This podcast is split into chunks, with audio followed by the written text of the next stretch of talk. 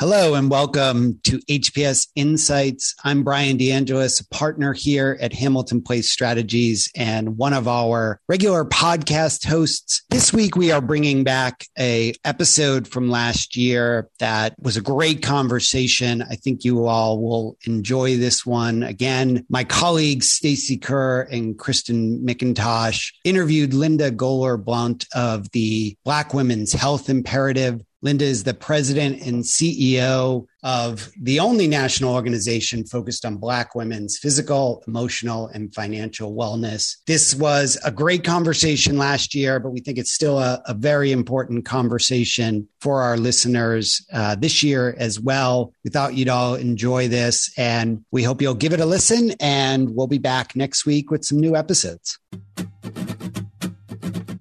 From Hamilton Place Strategies in Washington, D.C. This is the HPS Insights Podcast. Hello, and welcome to HPS Insights. We're thrilled to be joined today by my colleague, Kristen McIntosh, a new managing director here at HPS, and our very special guest, Linda Goler Blount, the president and CEO of the Black Women's Health Imperative. Hi, Linda. Hi, Stacey. Hi, Kristen. It's great to Hi, be Kristen. here with you. Hello. Linda, we're so pleased to have you. Linda, um, uh, Black Women's Health Imperative is the only national organization dedicated to uh, the health and wellness of Black women and girls. So we're going to dig in and talk about Black women's health imperative. Um, but Linda, you know, I'm, I'm so happy to have you here as a um, really distinguished career as a scientist working in public health. You've had been inside and outside of the public and private sectors with senior roles at the CDC, the United Way of Atlanta, the Coca Cola companies. I think you bring a really interesting um, perspective to the work as CEO and president of uh, Black Women's Health Imperative, but also uh, uh, to this to this moment. So we're really excited for this this conversation. It, it Linda, it feels like um, the work of a scientist dedicated to the work of Black women marrying the public sector and the private sector, you feel so met for this moment. And yet, you've been doing the work for a long time, and Black Women's Health Imperative has been around for a long time. So, let's just share with our listeners what is the Black Women's Health Imperative? Yeah, thanks, Stacey. And and uh, you know, I, I agree. I think this is the moment, um, but it's been a moment in the making, really. Yes. The Black Women's Health Imperative is in its 39th year as the only national organization focused on Black women's physical, emotional, and financial wellness. And it's interesting, um, 30, almost 39 years ago, Byllye Avery, the founder of the Black Women's Health Imperative, brought 2,000 of her closest friends together on Spelman's campus to talk about not only how we should take care of each other, but how we should take care of ourselves. So we we mm-hmm. began really as a self-care movement. And for all of those years, that that that movement mentality, that sort of that imperative has really guided our work so that our programs have been focused on how we can take care of ourselves to, to get the best possible health outcomes, to live our lives fully, take care of our families, and, and of course, by extension, community. But we've also realized that, that, you know, some 20 years ago, that there was a policy piece to this as well. Mm-hmm. You know, much of why Black women were experiencing the kind of health outcomes they were was because they were literally barriers to their ability to choose health promoting activities, have access to the best health care, have access to information, have access to resources. So we embarked upon a significant policy focus about 20 years ago. And that is very much where we are today. We are in the halls of Congress. We're, we're also working at the state level as well. But there was one other piece that was required, and, and that's what I brought, and that was research. Black women, Black people are not well represented in research, as you know. And much of what we consider to be evidence, um, frankly, isn't applicable to us. And yeah. so it was very important for the Black Women's Health Imperative to, to help women understand the importance of research, but also policymakers to, to understand the importance of research and why Black women, Black men, the Black community, and Brown community needs to be included in research. So our focus now is on policy, reproductive health and rights, HIV prevention, chronic disease prevention, and now um, participation in clinical research and making sure that the provider and healthcare pipeline represents us and then serves us so we can get the best possible health outcomes. Good. Well, and Linda, we're going to get into all these issues and um, that, like I say, feel so met for this moment. But I want to stay on this again uh, for a minute on just your leadership and coming into the to the to the um, to to lead the organization in 2014, as you have I think laid out there. They had set on this um, policy and research agenda. Can you share a little bit about what was unique about your background? Because i know you were at the cdc and you are a scientist and you you brought that experience into the organization. What do you what like what do you think attracted them to you and what attracted you to them in 2014 well i, I like to say that it may have been because of my checkered past you know, I cut like a lot of public health folks. I cut my public health teeth on CDC, looking, working in the in the HIV/AIDS area, developing geographic information systems in in the early '90s um, to help track HIV and, and and AIDS cases. But I also had a, a couple of of really important experiences. One, I left the country. Um, my family and I moved to Trinidad and Tobago, where I got a very different perspective on what health was. This was a, a low resource country, considered developing country. And what I saw was that the literacy rates actually in Trinidad and Tobago were much higher than the literacy rates in the US. Health outcomes were much better. So while we talked about health disparities, what I realized was it had nothing to do with race, it had to do with access and power and the mm. kinds of wealth or lack thereof that Black Americans were experiencing in this country. And then when I came back from Trinidad and Tobago, I took a slight detour and went to work mm. for the Coca Cola Company, which doesn't seem like sort of an obvious next step for somebody in, in public health or epidemiology. But what I learned there was the value of storytelling and marketing. We in public health have a product to sell. We don't often realize that. Mm. But we do, and we do an absolutely lousy job of selling our product, which is health. And so I think mm. one of the things that made me attractive to the Black Women's Health Imperative was that I knew how to tell a story. I knew how to connect the dots between the way Black women live today and, and our environment and what influences our health beyond just the science. But you know, what we talked about was what does it mean to be a Black woman in this society in this time? And we've used that approach to inform our work because first we start with no matter what we're doing, how do you feel? What is happening? You know, the, Margaret Heckler issued the first report on health disparities in 1985. And in many respects, things are worse now than they were then. But we have an opportunity to look at things differently. And for the last um, seven years, that's what we've been doing. And Black women have responded with finally somebody understands how we view our health and how mm-hmm. we view our role and our and and our health kinds of behaviors in society and we're not treated as subjects or simply the culmination of our diseases or conditions well it's it's so interesting that you bring the storytelling into it um, Linda, because I think, you know, as we've gotten to know Black Women's Health Imperative and we're doing some some work together, and I think of three things about BWHI and your leadership.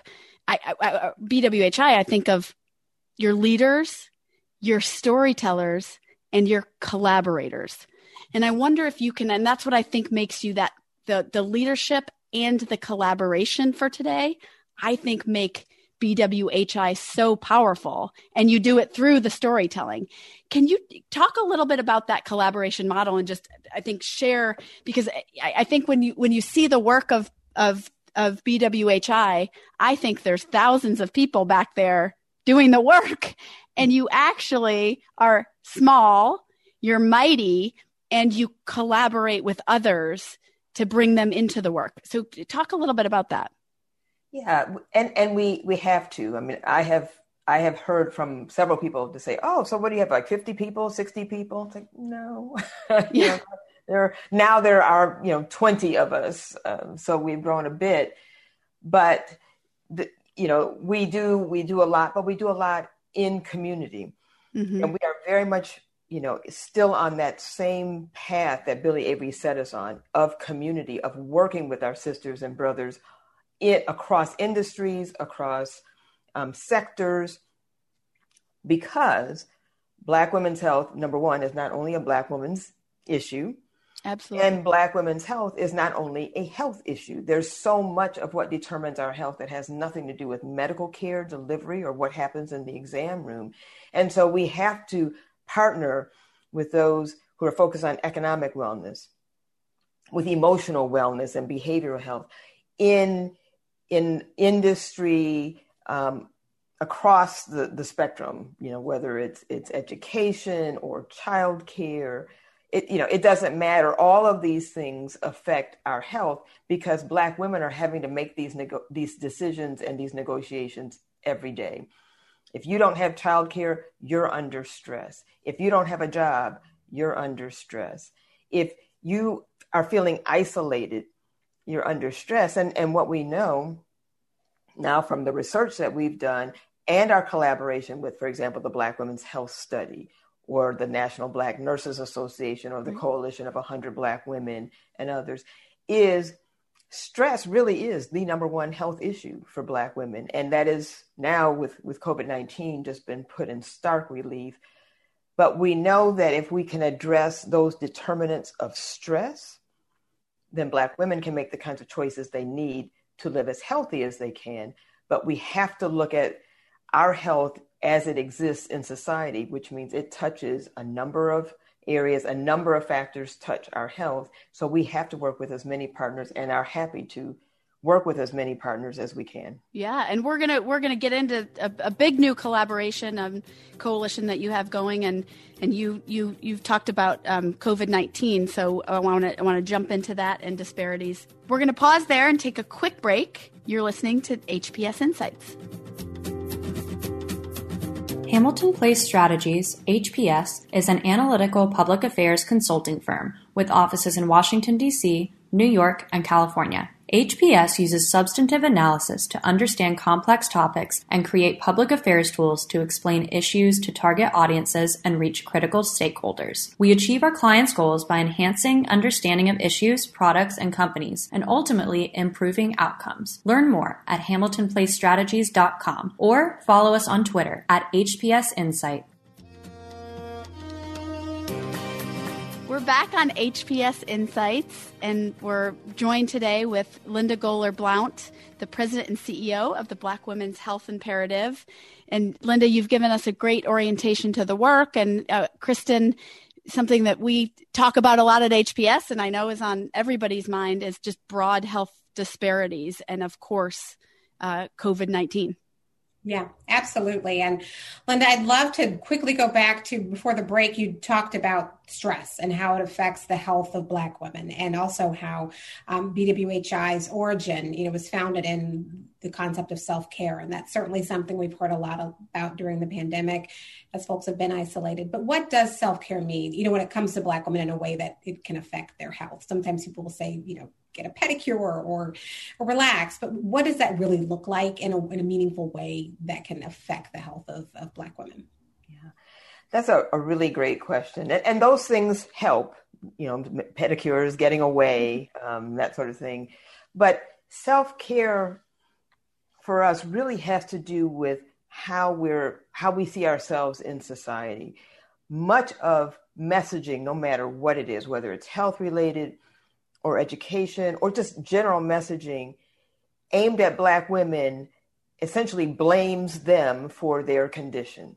They, it blames them for being obese. It blames them for having hypertension. It blames them for losing children at childbirth. And so much of our self care is focused on undoing that narrative that we are, we are, there's nothing wrong with us and I, and I say this all the time we are not broke and broke down and that's not how black women see themselves we have plenty of studies where we ask black women to define health And they, in fact, define it in psychosocial terms like I'm calm, I'm at peace, I'm in control. Avoiding disease or physical health or disease states really doesn't even enter into the conversation. And that's been validated by the Black Women's Health Study, plus our own social listening work.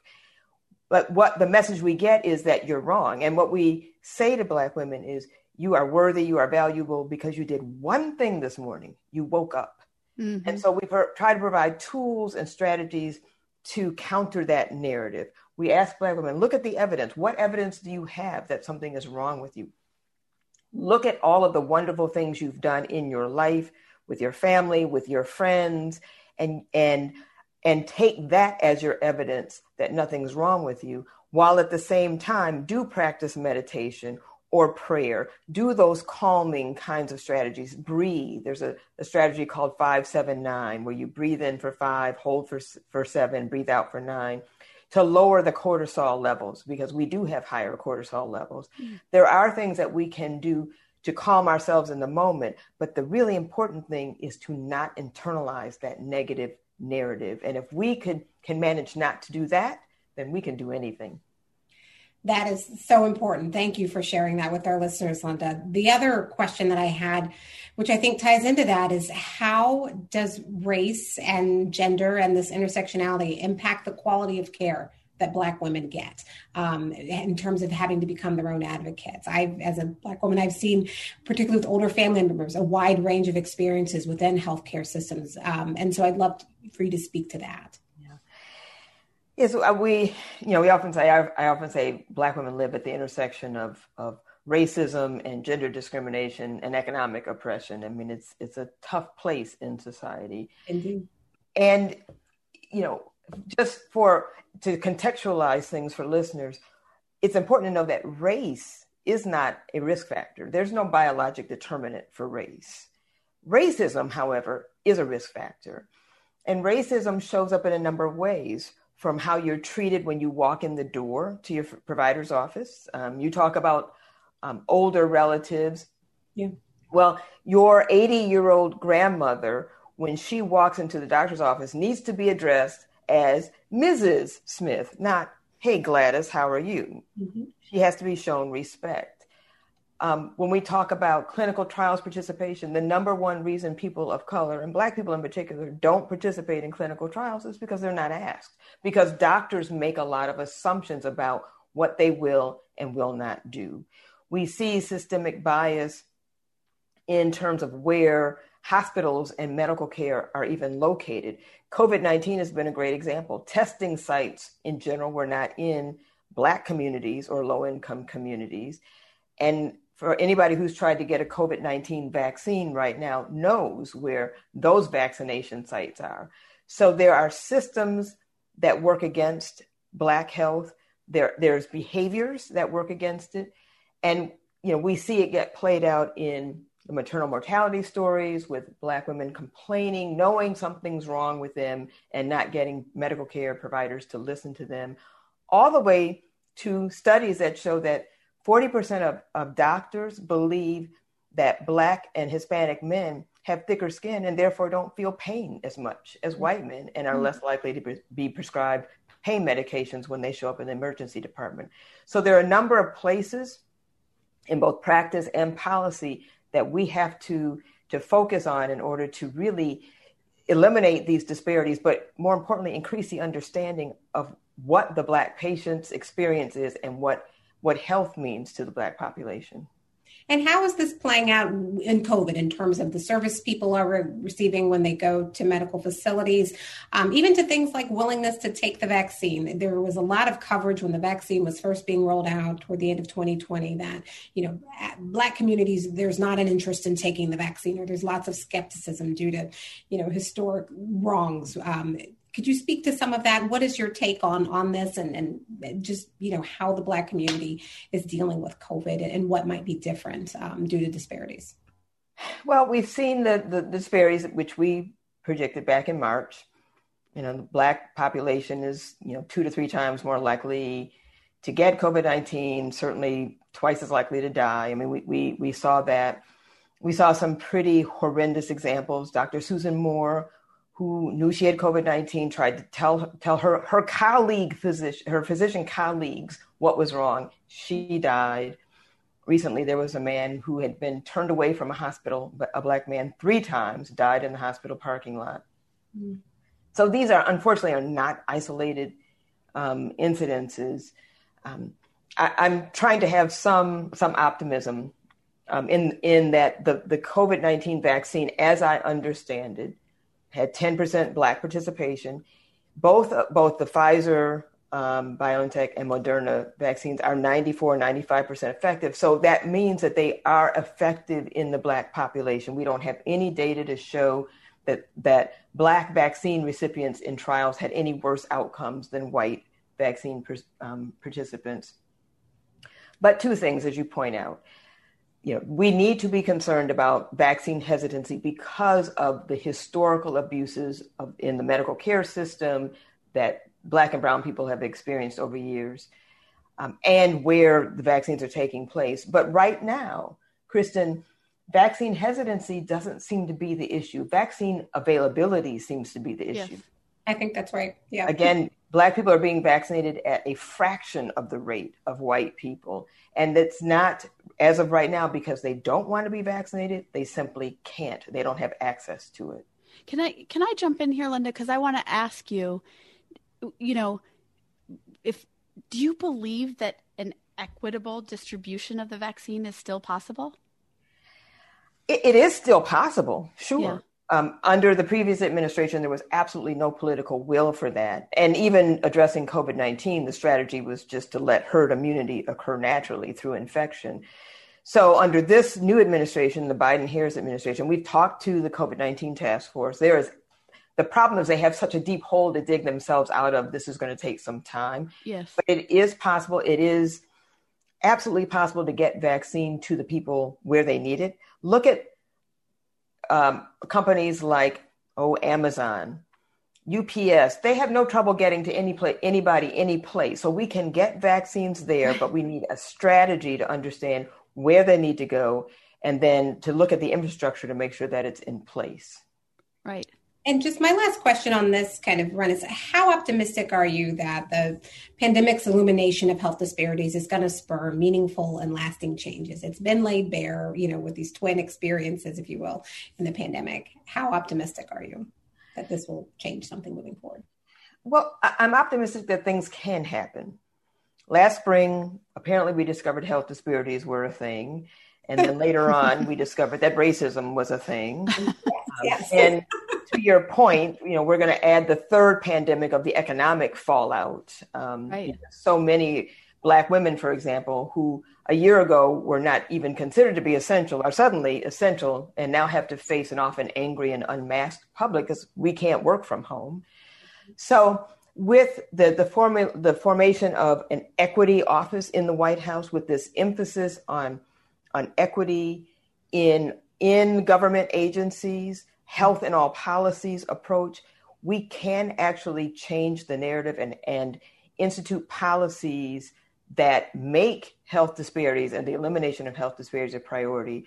And from a policy perspective, there are a number of bills um, on the House floor right now and the Senate focused on eliminating health disparities that the Black Women's Health Imperative is obviously involved in. So it can happen. It's going to take political will. And I think for the first time in a long time, we actually have that political will.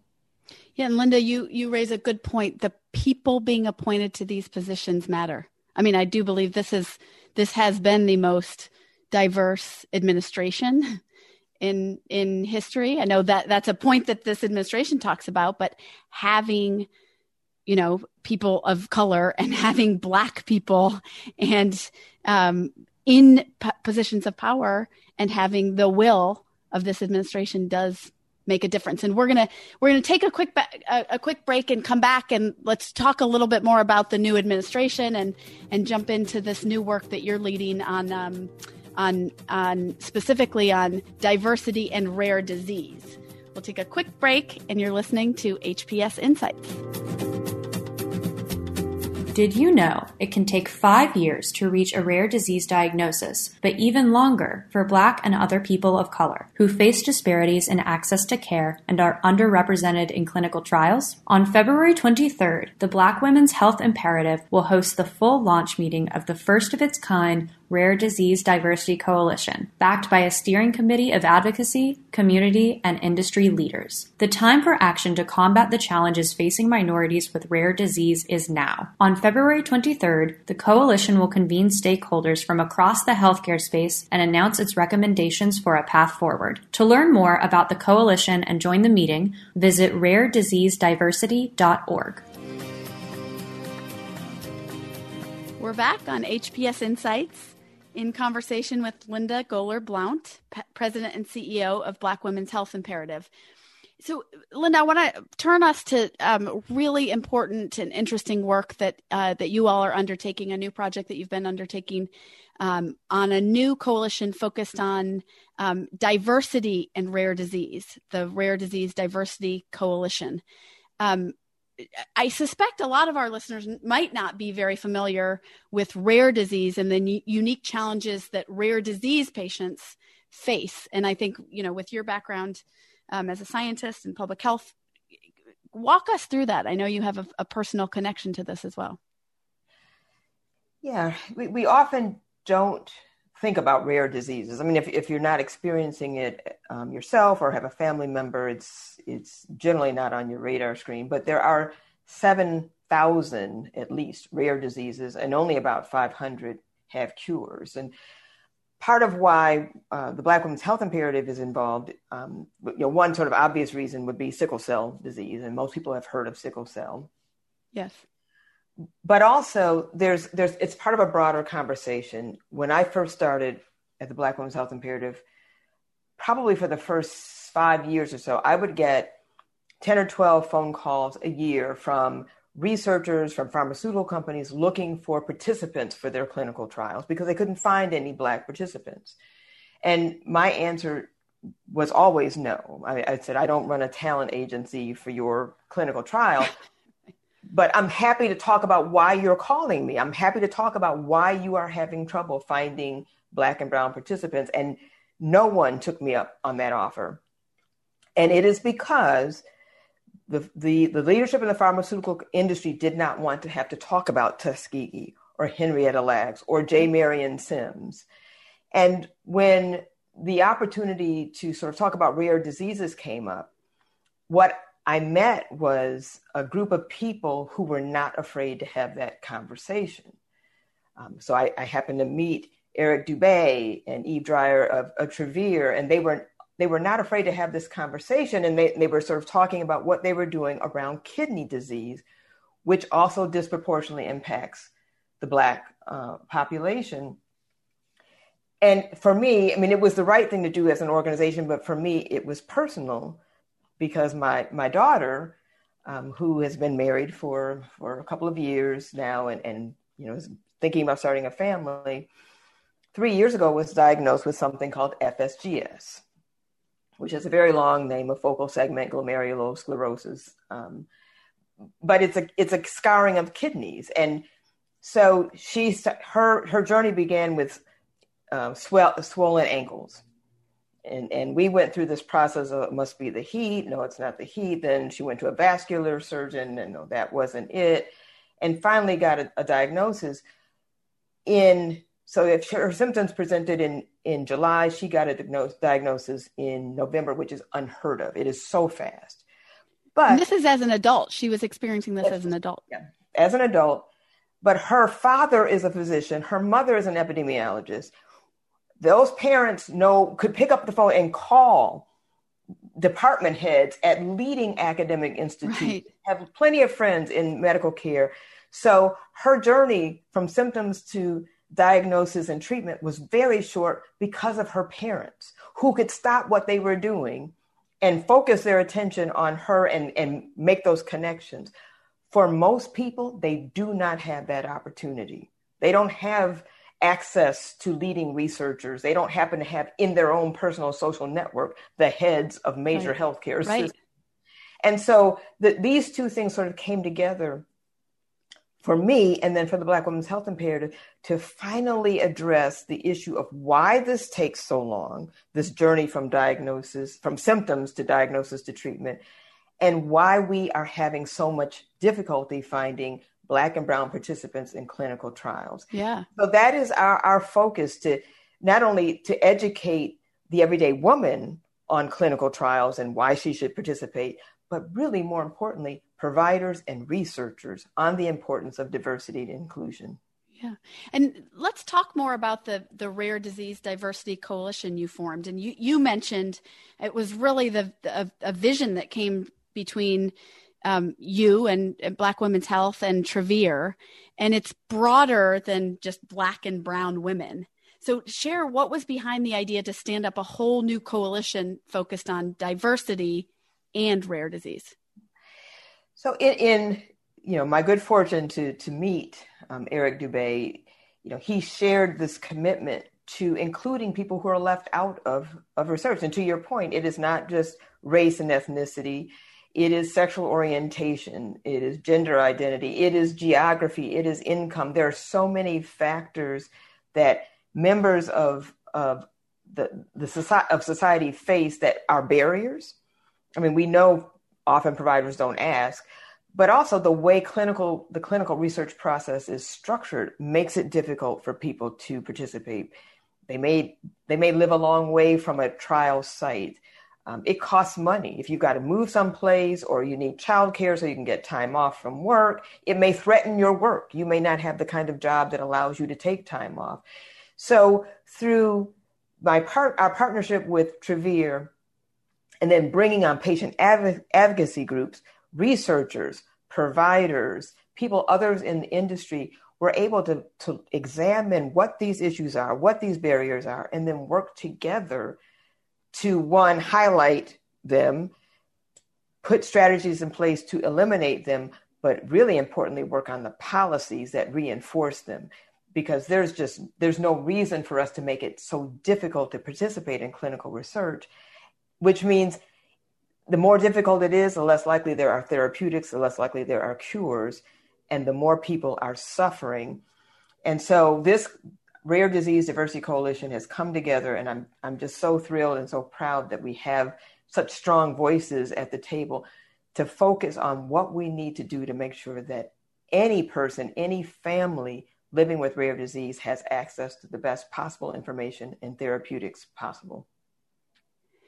Yeah, and you, I mean, you mentioned, Linda, that a lot of organizations have been working in parts of this I think what's interesting about the this new coalition and the Rare Disease Diversity Coalition is this is the first time, and I'm noticing a pattern with your work here, Linda. This is the first time all of these people are coming together in one place to do this work, which That's will right. be so powerful in this moment. And I'm wondering how you how you're thinking about leveraging this new moment of we were talking earlier about the new administration and this all of the things that are coming together in this moment you know, what's that look like? There, there's absolutely a multiplier effect here by having industry. And as a part of the RDDC, there's also an industry alliance. So there's a special role for, for those who are in industry. But the advocacy groups, I mean, we worked with, the, for example, the National Organization of Rare Diseases or NephCure. Those groups, in and of themselves, have huge networks so that they can uh, expose their members to the kinds of information and issues that we're focused on. Provider groups like the National Medical Association, like the National Black Nurses Association, the National Hispanic Medical Association, the Rural Health Association. All of these groups have huge memberships that need to have access to this information and to the strategies and solutions that will come out of this. So we meet periodically to get the best thinking and and the and the best efforts towards solving some of these really difficult issues but until now they've not been focused on. So again to your point the first we now have an opportunity to do what hasn't been done before make the issue of living with rare disease and diversity an, uh, uh, an issue and and put it on the agenda of leading policymakers like folks at the white house. Yeah Are there any examples, you know, when it comes to representation in clinical trials, are there any examples within the rare disease space or even outside of it where it's gone well or that, you know, could serve as models or, or where there currently is a fair amount of black and brown representation? Or is there, or does that not yet exist? Well, I, I wish there were lots of examples. Um, obviously, for sickle cell disease research, there's going to be a significant percentage of, of black participation, but but unfortunately, clinical trials participation um, when it comes to race and ethnicity is really underrepresented. Only about 4% of clinical trial participants are Black or Brown anyway. Wow. Um, rare disease, by definition, is more exclusive. The numbers are smaller. And this is part of why the RDC is really, you know, for me, encouraging because if you are a rare disease researcher, you you you're having trouble perhaps finding participants anyway because because the numbers of people with the disease that you're interested in is small. Um, we we see examples of what happens when there isn't diversity. Um, right now, you know, dexamethasone is is a treatment for severe COVID nineteen. Doesn't work as well in African Americans. Well, mm-hmm. there were no African Americans in the study, um, but we also see di- disparities in research. Cystic fibrosis has a huge advocacy community and the funding for cystic fibrosis is seven times that of sickle cell. There are 30,000 cystic fibrosis patients and 100,000 sickle cell patients. So even within the advocacy group, you know, advocacy is a luxury. You have to have the time and resources to be an advocate. So, so the, the RDDC gets to focus on a number of different aspects of diversity and inclusion and get us to the point um, Kristen, where we can say, yes, there are some good examples where there was great inclusion in a rare disease trial, and look at what happened. Look at the therapeutics that came out of that. And Linda, you you you just mentioned a number of um, elements of work that this RDDC is going to tackle on the policy front, and the things that they and uh, that they're putting together in an action plan to be, um, you know, I, th- I think something really impressive about this work, in addition to the the pandemic, the twin pandemics, everything going on, you, Black women's health, and with the, the leadership of Travere that you mentioned, you've stood this up. You've established an outstanding steering committee. I mean, really incredible breadth of people who have been working to do this all in a remote environment in less than a year. You've had working groups that have come together and put together a policy agenda. And I know that later this month, this is going to sort of do a full coalition launch, inviting others into this and putting forward that action plan. I mean, that is for other people, that would take years to do. and you did it all during all these pandemics going on. I mean, it's really. While, we couldn't even see each other in person. We, yeah, and never being together in person. So, I mean, it's it's it's it's been, but I think it speaks to what you're talking about is the need and the urgency for this. And people were were you you have identified something that was so needed that it could bring all these powerful forces together so quickly. Eh, eh, you're you're absolutely right. And the thing about the, the steering committee members, you know, again, starting with Travere and, and Eric Dube, is they're passionate about this. This means everything. And this group was willing to do whatever it took to make this happen because they realize how important it really is and how and and what their own commitment is. I mean, all of these groups bring a significant commitment to eliminating what should frankly just not be the case. We should not have trouble, there should not be barriers to get people to participate in trials that could lead to cures. And so this Rare Disease Diversity Coalition is committed to making sure that, that these barriers um, no longer exist and that we address, as you mentioned, these sort of four pillars, these four areas of focus of eliminating delays in diagnosis, making sure that there's policies that support access to care and participation in, in clinical research, focus on patient and provider education and, and engagement so we can stop having a situation where providers are making decisions on behalf of their patients by not including them in clinical trials. And the fourth is looking at what we need to do around research and clinical trials, because we know what becomes evidence depends on who's asking the questions and who they're asking.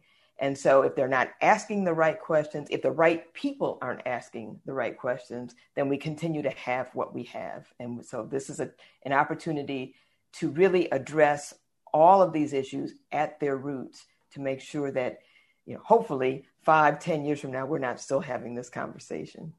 Absolutely. Well, I, I know um, one of the thing that's things that's been impressive, Linda, is that you've you've done all of this with your trademarks and Black Women Health, Black Women's Health Imperatives trademarks of true inclusion and collaboration.